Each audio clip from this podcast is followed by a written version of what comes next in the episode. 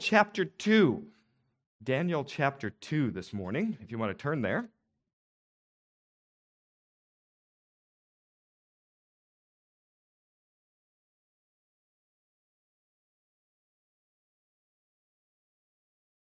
We're going to go through virtually all the entire chapter here. And I'm going to do it a little bit differently this time. You notice you don't have any outlines. That's purposeful. Uh, I have just have two simple points, two main points. I'm going to give you the story, and then I'm going to give you those two points at the end of the message. So if you want to write them down, be prepared at the end uh, to write those two simple lessons down that we're going to learn uh, from this story in Daniel. Daniel chapter 2.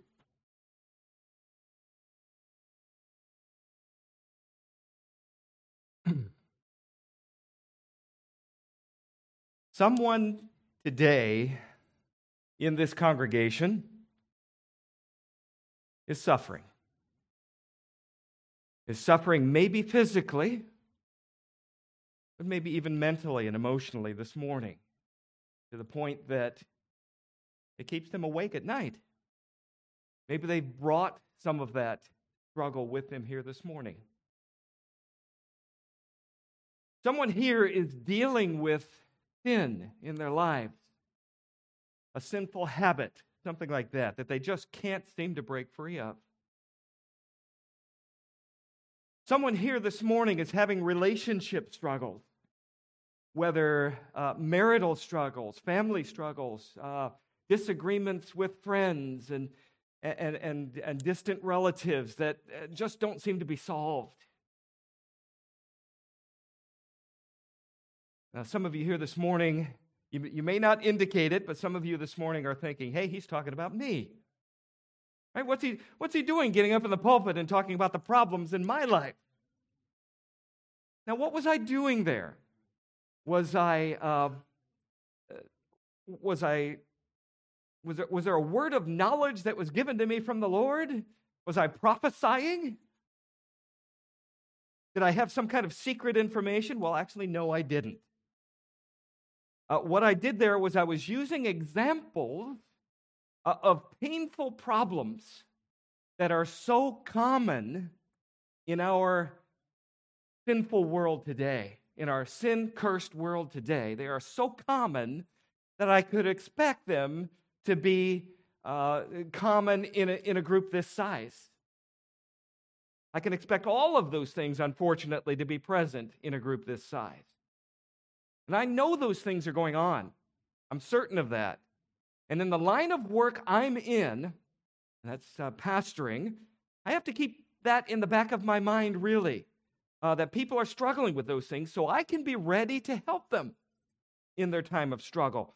Uh, in the, I can help them with these types of problems.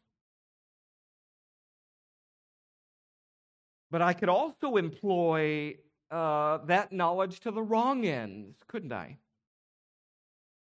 I mean, the televangelists do that, don't they? I mean, they could use that kind of knowledge or information to kind of play an audience.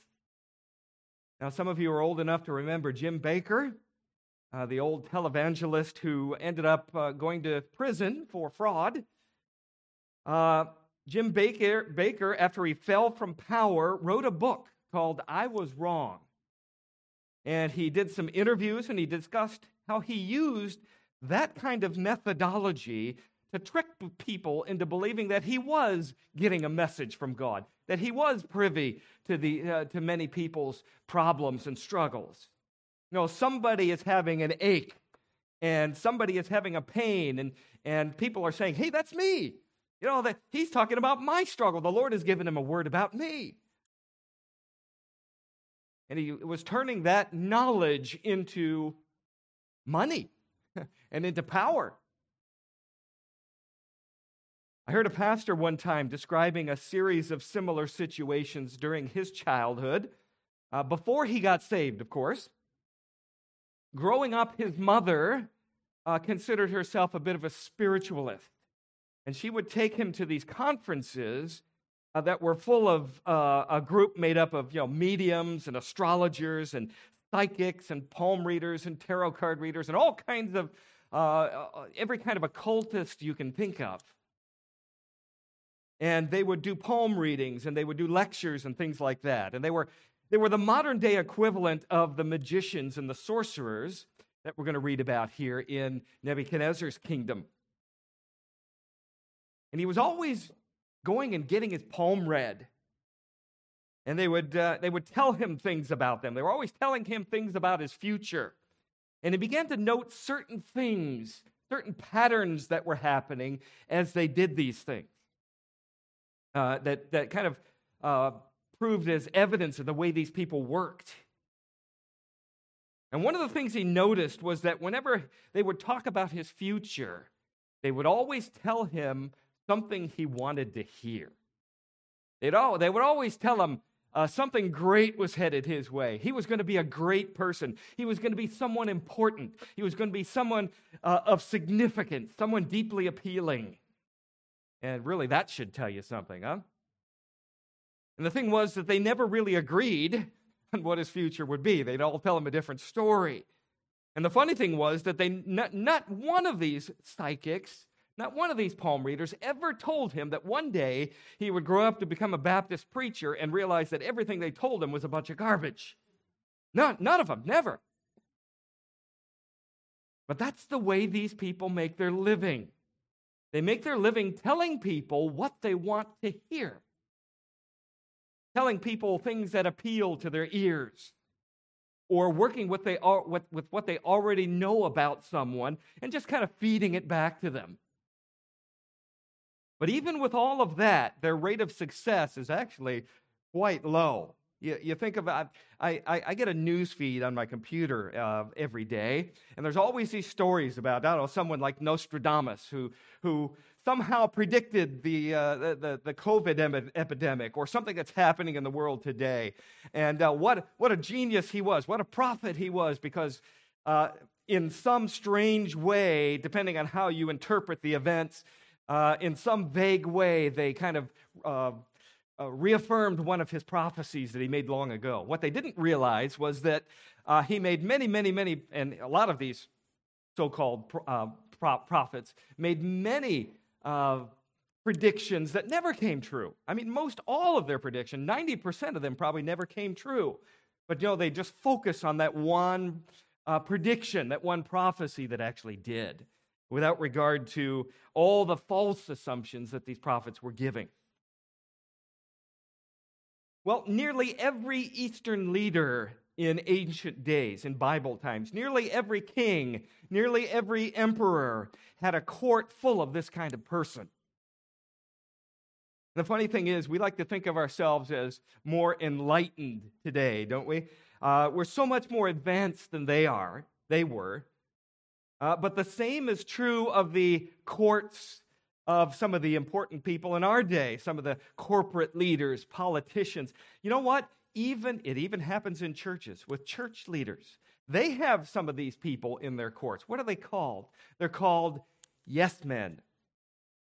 Right? They did the guys who we gather around us to tell us what we want to hear, to build us up, to compliment us, to make us feel good, to make us feel important, to tell us that great things are ahead of us, to pump us up, and so on.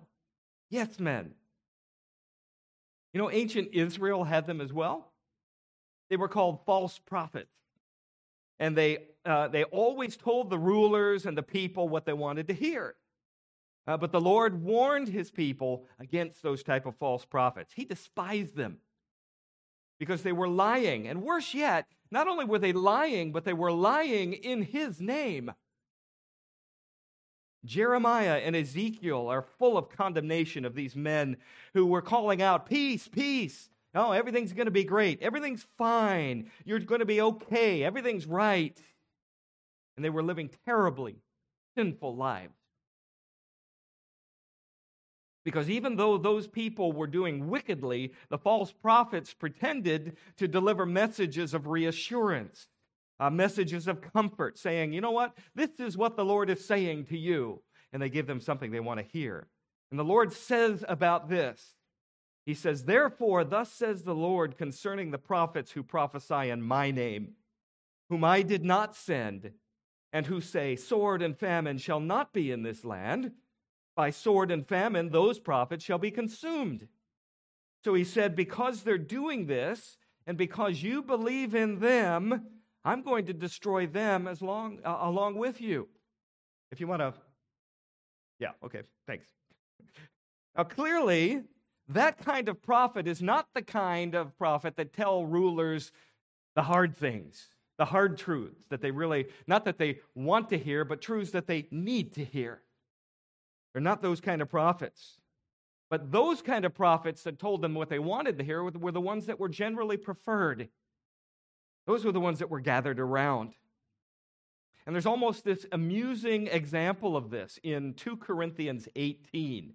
If you want to turn there, that's okay. I'll just kind of repeat the story for you. Now, what's going on in 2 Corinthians 18 is there's this good king of Judah. His name is Jehoshaphat. And Jehoshaphat has made a, a terrible mistake because he's aligned himself with an evil, a wicked king of Israel named Ahab.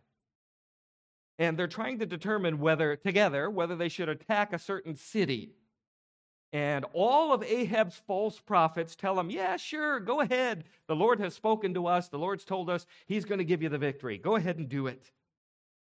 And so Jehoshaphat asks a very good question. And Jehoshaphat asks, um, I think it's the next slide, Is there not still a prophet of the Lord here that we may inquire of him? Now, it should have occurred probably before this. It should have occurred uh, to Jehoshaphat, you know what? I'm dealing with a guy whose place is so evil uh, that they don't even have a single prophet who can give us any kind of good information. And Ahab says, Well, there's still one man by whom we may inquire of the Lord, but I hate him because he never prophesies good concerning me, but always evil. And so they go and summon Micaiah. And uh, the guy who summons Micaiah says to him, Now, look, all the other prophets have said great things, have said encouraging things, have said, uh, you know, the Lord's going to give them great victory. Uh, you tell the king great things too. Right? And that should tell us what they're all about right there. And just telling him good things, the good things, the smooth things, the things that are useful when you want to hear what you want to hear. But in these verses that we're going to study this morning, uh, something very different is going on. Nebuchadnezzar has had a dream. You probably know the story. He knows the dream is important. The dream has terrified him because he knows it's important. He senses that. He knows that this dream is not natural. It's not something, uh, in other words, it's part of his maybe his partially digested di- dinner or something like that.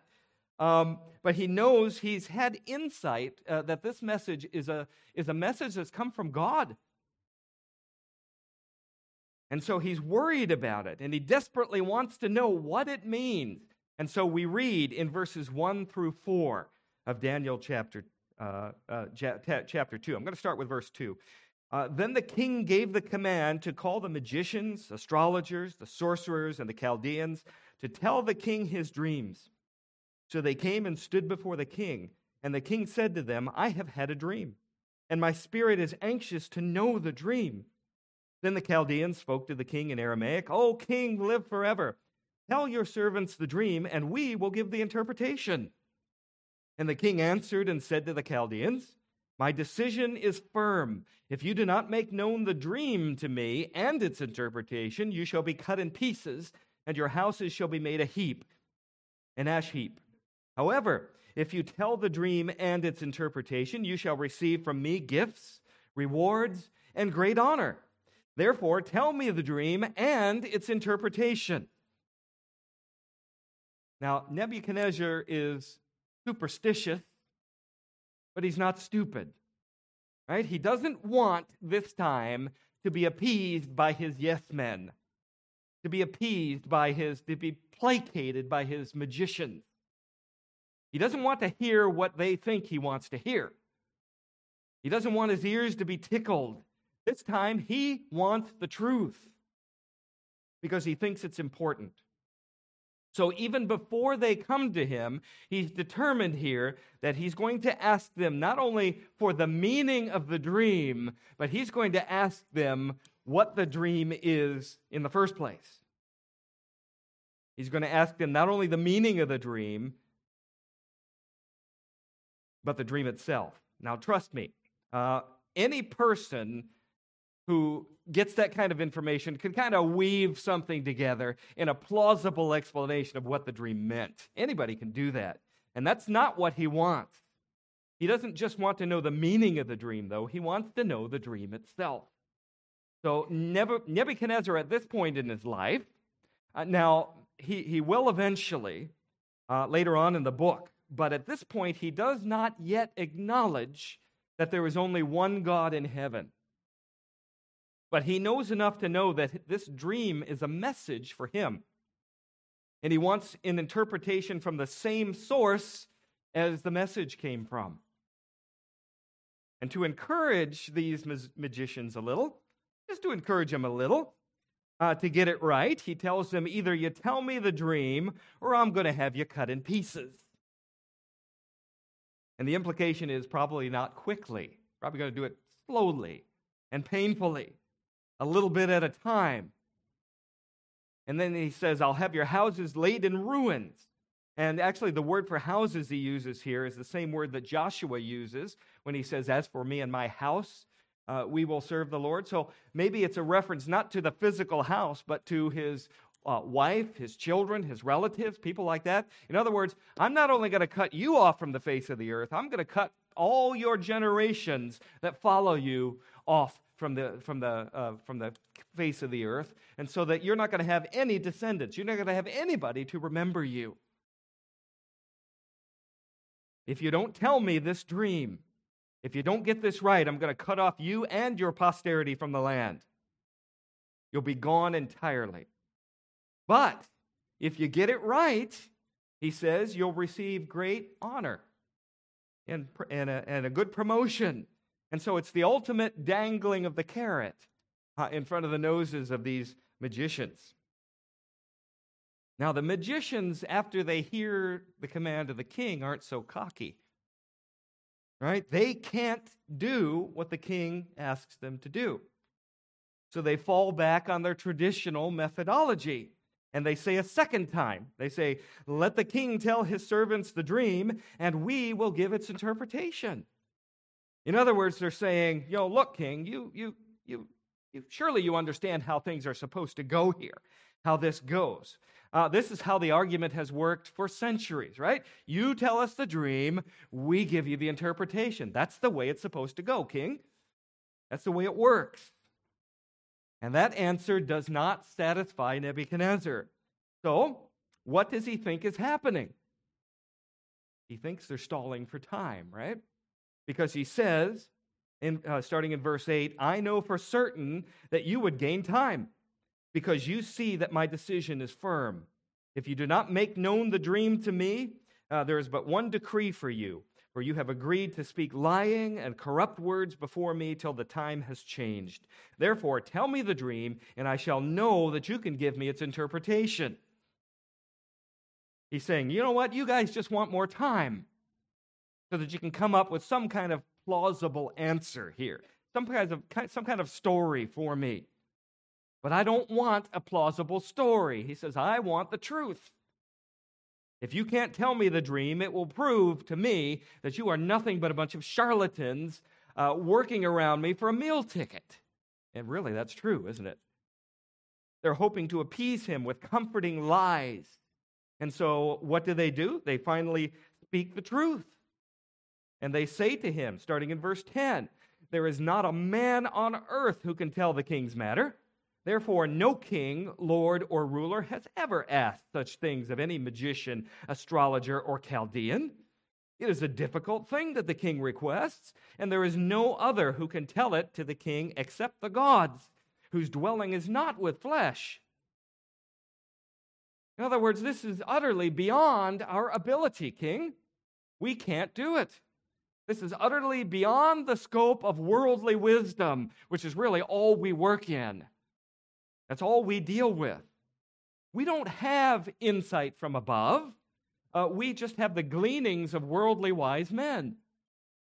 So at this point, they know they can't do it because they accept that no mere man can really know the spirit of another man. But know this for yourselves. You probably do. You know this for yourself. I mean, you've encountered it whether you realize it or not. If you've been married for any length of time, oftentimes you can tell what your spouse is thinking without a word ever being said, can't you? Right? You, you, you look at their, uh, their body language or whatever. You know what they're going through, you know what they're thinking. Men, you know, sometimes we, uh, that uh, when, our, when our wives say nothing, it really doesn't mean nothing, right? When they say fine, uh, it doesn't mean everything's fine, right? Don't go back to your remote. Don't just say, okay, I was just wondering, dear, and go back to it, right? Not if you know what's good for you. So, what are you doing? You're reading their tone of voice, you're, you're observing their, their body language, and you're knowing what's going through their mind. Right? And, and your experience from the past tells you uh, all about what, uh, what probably your, your spouse is, um, is experiencing. But are you really reading their heart? No, right? You're reading their body language, you're reading the information that's coming out. But are you really feeling their soul? Are you really feeling their pain? No. In fact, no one can do that except God. You see, that's the wonderful thing about the sympathy of our God toward his people. When we as humans see someone in our congregation in pain, we feel bad for them, don't we? And we, fa- we feel bad for them because they feel bad. But do we really feel the pain that they feel? No, we don't. We feel, we feel bad because we know they're feeling bad, but God knows exactly the pain that you're going through. He knows exactly because He dwells in you. He is the one who can really have sympathy for what you're going through because He is experiencing it firsthand as He dwells in you. Now, the magicians know that only God can do that kind of thing. He's the only one who can really know our dreams, our hopes, our desires. He's the only one who can know what's really going on inside of us better than we can. And Paul puts it this way He says, For what man knows the things of a man except the spirit of the man which is in him? Only a man knows his own, uh, only a man in his own soul really knows what's going on in his, in his own heart. And re- really, there's one more, right? And that's God. God knows. So, to cut through all the chaff uh, and get down to the heart of the problem here, what frustrates Nebuchadnezzar most of all, uh, what frustrates him so much is that he realizes at this point that there is no one in his kingdom who can know the dream except God and guess what? He's just discovered that none of his magicians and astrologers and sorcerers, none of the, uh, his greatest advisors in the kingdom know God. None of them have any kind of heavenly insight. They, they don't really know God. None of them have access to any wisdom that's not generated here on earth human wisdom. Nobody has more than scrolls and, and booklets and trickery and con games and things like that all of those things that men use. So the decree goes out to kill all of these so called wise men. Verse 12 and 13. For this reason, the king was angry and very furious and gave the command to destroy all the wise men of Babylon. So the decree went out, and they began killing the wise men, and they sought Daniel and his companions to kill them. Hmm. But God knows uh, what he's doing, and God has preserved a remnant in that kingdom of Nebuchadnezzar, even in Babylon. He's preserved a remnant of at least four men, right? Daniel and his three friends, and you would know them as Shadrach, Meshach, and Abednego. Uh, they have other names here in this passage, uh, but as Daniel and his three friends, people who really do know the living God, people who really do communicate with God, and God communicates with them. There are people that God has in this kingdom that He's using. These men know the Lord, these men love the Lord, but it looks like even they now are in terrible danger. Because what have they been trained to be? They've been trained, they've been, they've been trained to be these wise men in Nebuchadnezzar's uh, council, right? And the decree has gone out to kill all the wise men, even the, even the so called junior wise men, which I guess is what they would be at this point. So, what happens? Verses 14 through 16. Then, with counsel and wisdom, Daniel answered Arioch, uh, the captain of the king's guard, who had gone out to kill the wise men of Babylon. He answered and said to Arioch, the king's captain, Why is the decree from the king so urgent? Then Arioch made the decision known to Daniel. So Daniel went in and asked the king to give him time that he might tell the king the interpretation. So we know now that God is behind all of this, right? He's, he's made Daniel, uh, he's made Daniel well thought of uh, by the men in the kingdom here who serve the king, including Arioch. And thus, Daniel, the junior wise man, is able to arrange an interview with the king. And he's able to use his influence. And when he goes into the king, he doesn't say, like the other wise men, right? Tell me the dream and I'll give you the interpretation. He doesn't say that, right? He says, Give me some time and I'll tell you what your dream is. I'll tell you your dream. And so obviously the king is uh, intrigued and he gives Daniel that time he needs. He grants his request. And so, what is Daniel going to do now? Now that he's made this promise to the king, give me some time and I'll tell you your dream. Is he going to go back and look through the dream books? Is he going to go and ask the king's friends? You know, what do you think the king dreamt last night?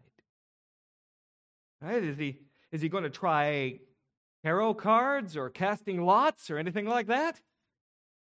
Is he going to do any of that? No, that would be worldly wisdom. Right? That would be an attempt to climb up uh, uh, by your own power into heaven. That would be useless, as useless as what the king's men already have done. Verses 17 to 19. Then Daniel went to his house and made the decision known to Hananiah, Mishael, and Azariah, his companions, that they might seek the mercies, of, uh, mercies from the God of heaven concerning this secret, so that Daniel and his companions might not perish with the rest of the wise men of Babylon. Then the secret was revealed to Daniel in a night vision. So Daniel blessed the God of heaven. You know what? Daniel knew what Joseph knew. Remember Joseph? Joseph was able to interpret dreams. He interpreted the dreams of uh, Pharaoh's baker and his cupbearer, and even Pharaoh himself. He gave those interpretations. And Daniel knew, knew what Joseph knew that only God knows the hearts of men. And therefore, he went to the source. Right? He went directly to God. Daniel went to God in prayer and he spoke to him. And he knows that the only thing he can do in this situation is to pray. But here's an important point, one of the most important points we're going to make, and we'll kind of deal with this a little later also. Daniel is not going to pray alone. He's not going to pray alone. He gathers his friends to him, his three friends. And you know what? They pray together. He gathers his faithful friends, and they together beg the mercies of the Lord of heaven in prayer. And the Lord, who's directing all these events now that are happening that we read about, he blesses those prayers and he gives Daniel a vision of what the king dreamt, and he gives him the interpretation as well. And not only is Daniel, Daniel obviously blessed by the Lord, in having the dream and its interpretation given to him, but the substance of the dream itself was a blessing to him. Think about what that dream meant. And we'll, if you, if you re- actually read further on down uh, in the book of Daniel, uh, you'll find out that this is a wonderful prophecy of God's coming kingdom. Actually, it's not very good news for Nebuchadnezzar or any worldly uh, king or empire, but it's good news for God's people. It's great news. And so that too was a great blessing for him, great news for him. And Daniel is blessed and he replies with thanksgiving. We're not going to go through the, uh, the, the, the, prayer or the thanksgiving that he made, but he acknowledges God's mercy and he acknowledges God's sovereignty and his omniscience. And some of the great summary statements on the subject are contained in these words of Daniel. You know, God is the one who knows all things because God is the one who has ordained all things. God is higher than the kings. God is greater than the empires. God is greater than uh, man's wisdom. God is the one who gives insight into the problems of the world. And he praises and he blesses God because he knows this. And the reason he knows it is because God has given him that knowledge.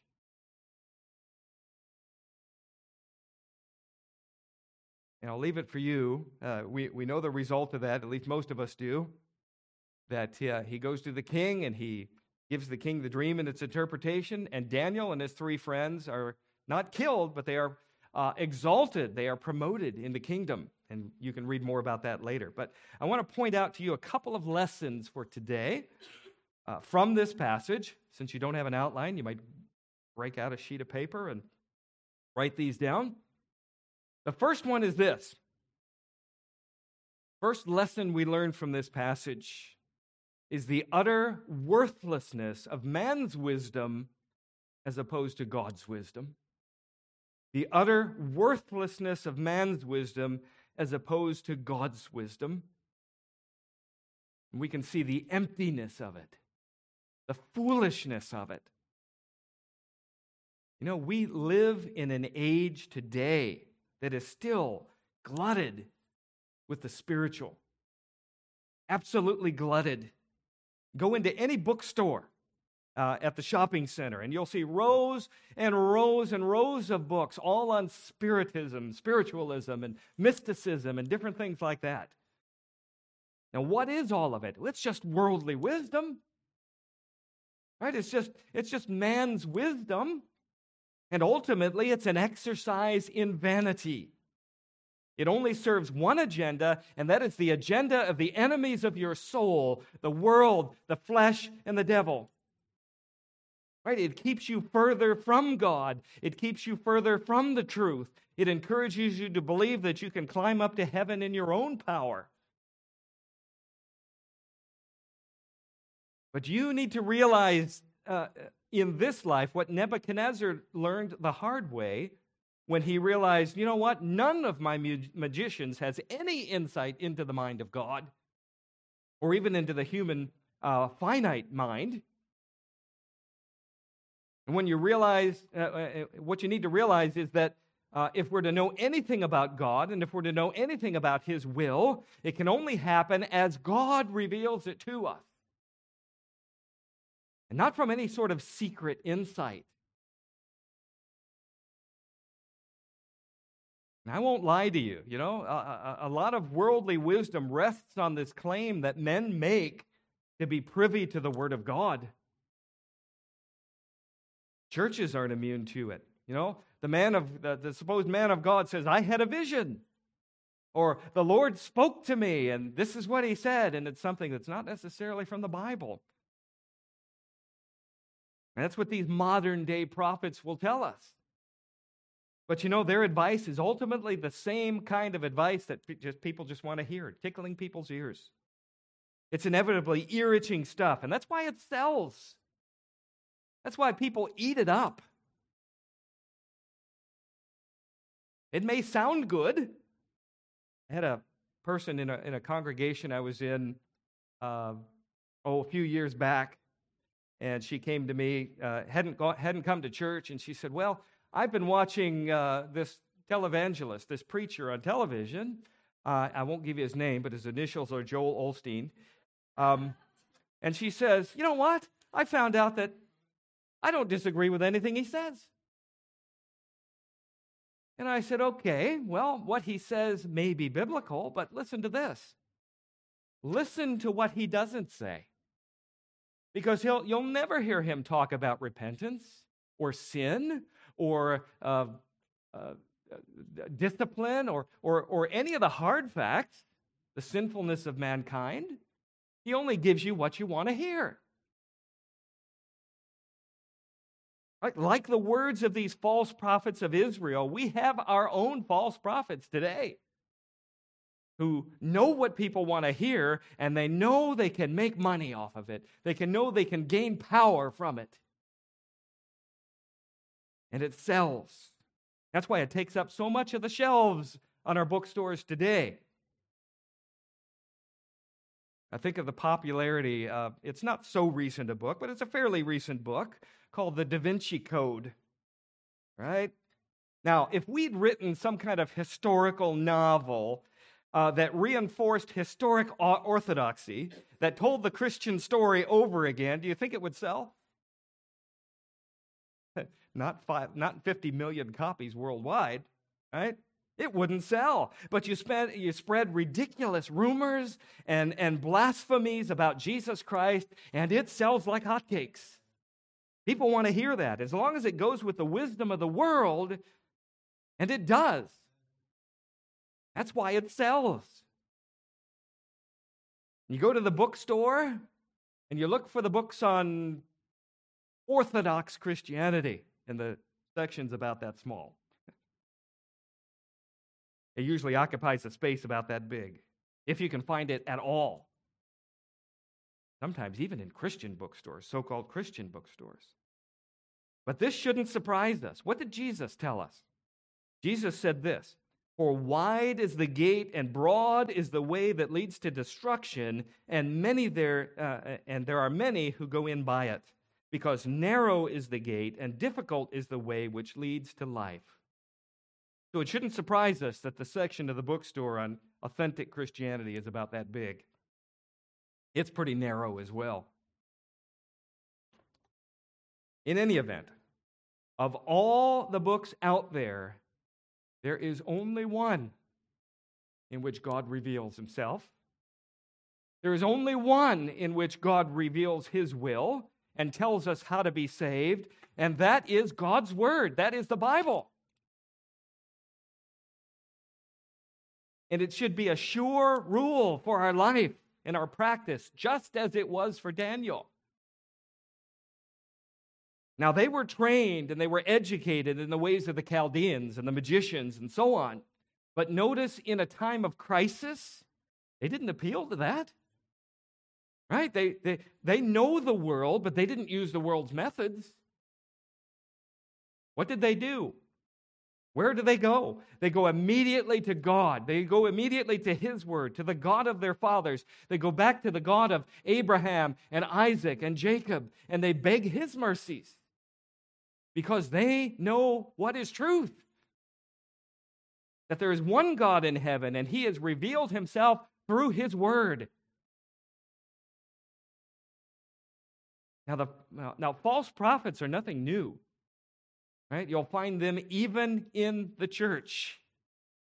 Paul warned us about false prophets in 2 Timothy 4 3. He said, For the time will come when they will not endure sound doctrine, but according to their own desires, because they have itching ears, they will heap up for themselves teachers, and they will turn their ears away from the truth and be turned aside unto fables. And we need to know our own hearts and know the fact that we have, each of us, that itching ear desire. You know what? I love it when people tell me things I want to hear. I love it when people compliment me and build up my ego. There's a carnal side of me that just wants to hear that stuff all the time, especially when it's about me. Right? It, I don't want to hear the truth, especially when it hurts. But if I can give some advice, it would be this go to people who do tell you the truth. Even if that truth hurts? Go to people who tell you not what you want to hear, but what you need to hear. Right? When you're searching for a church, seek out a church that will teach you the truth, not preach these things that, uh, that appeal to your itching ears and, and, and tell you what you want to hear. Don't seek churches who will contradict God's word and approve you in your sins and tell you what you want to hear and lull you to sleep. Because those types of people are not the friends of your soul. Well, let's look at it this way. If you were suffering from a potentially fatal but curable disease, would you want to go to a man who's going to tell you you're fine? Just go on with your life, you know, give you some sort of placebo to make you feel better? Well, all the time this disease is killing you? Would you want to go to that doctor? Well, no, you'd probably sue him for malpractice and you'd probably win. No, most people would, would do that. They'd sue him. Well, just as there is malpractice of the body, there is malpractice of the soul. And I'll tell you this as you grow in grace as a Christian, you will find that you love the truth more and more as you mature in your Christian life. As you become more like Him, you love the truth more and more, even when that truth hurts. Even when that truth tells you things that you don't want to hear. even the truth about yourself and your own situation. You'll find you hate nothing as much as lies, even when they are very pleasant to you, even when you would like to believe them. Proverbs 27, verse 6 and 7, puts it beautifully when it says this Faithful are the wounds of a friend, but the kisses of an enemy are deceitful. A satisfied soul loathes the honeycomb, but to a hungry soul, every bitter thing is sweet. If we have souls that are hungry for the truth, words that tell us the truth about ourselves will be satisfying. Who's a better friend to you? Someone who comes to you and says, You know what? I love you too much to let you keep going down the road you're going. I need to, I need to talk to you. I need to uh, help you to correct uh, the direction you're heading in. Or maybe someone that says, Oh, you're fine. Just continue down that road to destruction. Who's the better friend? The faithful friend who tells you the hard things. Yes, it's difficult to tell a friend hard things. I know.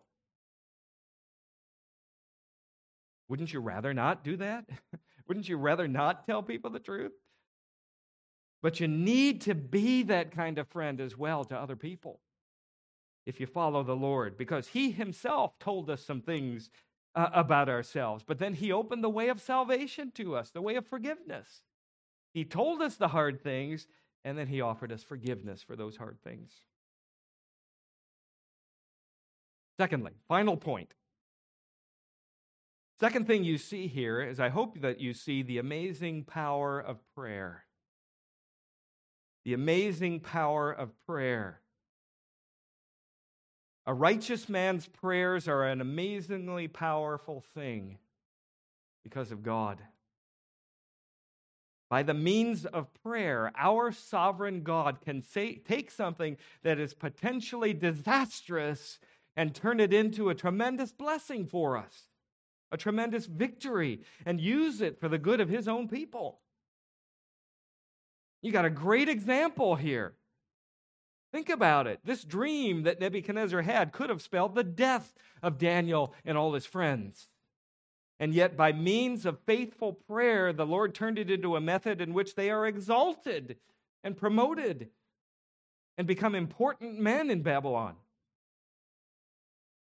And we'll see in this example the great, great value of having friends who are praying friends. friends who know the Lord, friends who can take your burdens and carry them to the throne of grace and, and, and, and care for you and pray for you. Matthew Henry said this Praying friends are valuable friends. It is good to have an intimacy and an interest in those who have fellowship with God and an interest at the throne of grace. And it well becomes the greatest and best of men to desire the assistance of, uh, uh, of the prayers of others for them. Find friends who'll pray for you. Choose friends like Daniel's friend. Choose friends who know the Lord Jesus Christ, who love him. Uh, choose friends who pray. Because those are the people who, as we're going through life, can help you the most. They are the ones who'll lift you up before the throne of grace. They're the ones who help you. They will go to God on your behalf. But people who don't know the Lord, they can't do that. They may be fun to be with, but ultimately they'll end up being of no assistance to you. But then there are those people who maybe don't always tell you those things that are fun, yet they love you more because they'll pray for you and they'll do good to your soul as a result. Let me close with this thought. If we served a God who was all powerful, but not merciful, it would do us absolutely no good. Did you know that? It would do us no good whatsoever even to pray. Now, why is that? Because even if He could help us, and He can, He wouldn't do it if He wasn't merciful. But we don't serve that kind of God. We serve a God who is not only all powerful, but all merciful, who loves us and who wants the best for us. We serve a God who, who is like that, who has shown us that actually by sending Jesus Christ to die on a cross for our sins. So that by faith in Christ, we can be united to God again. We can be reconciled to Him. We might be forgiven of sin. We might be able to call on Him in our greatest need in prayer. It's all because of what Jesus Christ did for us we might not only know that God and be able to communicate with that God, but we can ask that God for help in our lives. The author of Hebrews puts it this way He says, Let us therefore come boldly to the throne of grace, that we may obtain mercy and find grace to help in time of need. You know, we can do that because of what Jesus Christ has done for us. Now, you'll only have access. You'll only have that kind of access if you know Jesus Christ as your Savior. And I pray that every person in this auditorium, every person listening, knows Jesus Christ as their Savior. Or maybe will know Him by the time the day's over. And I pray today that's the case with everyone here. Just remember, there's nothing more powerful in life than prayer. Probably nothing more neglected than prayer either. There's nothing in this world so powerful as prayer, certainly not man's wisdom, which is ultimately foolishness. Let's pray. Lord, we thank you for your word. Thank you for what it means to us. Thank you for being an all powerful and merciful God. Lord, help us to trust you. Help us to lean on you and on your word. Lord, the wisdom that's found, the instructions for our lives that are found in your word, not only to read it, but to heed it and to obey it, that our lives might be blessed because of it. Lord, you have the words of life, the only words of life. Lord, may we be uh, faithful to it, faithful in obeying it, that we might be, uh, we might have life in ourselves. So, Lord, uh, help us to choose friends also, to be uh, friends who are, who are people of prayer, Lord, help us ourselves to be friends who are praying friends, that we might bring burdens before the throne of grace, that we, we might be a help and an assistance to those uh, fellow brothers and sisters in Christ who need our help. You know, sometimes we can help physically. Sometimes, Lord, only all we can do is pray. But Lord, that's, uh, that's the greatest thing we can do. But Lord, help us to choose friends who are praying friends. Help us to be a friend who is a praying friend. Lord, bless your word to our hearts, even today. Help us to go out and apply it even this week. In Jesus' name, amen.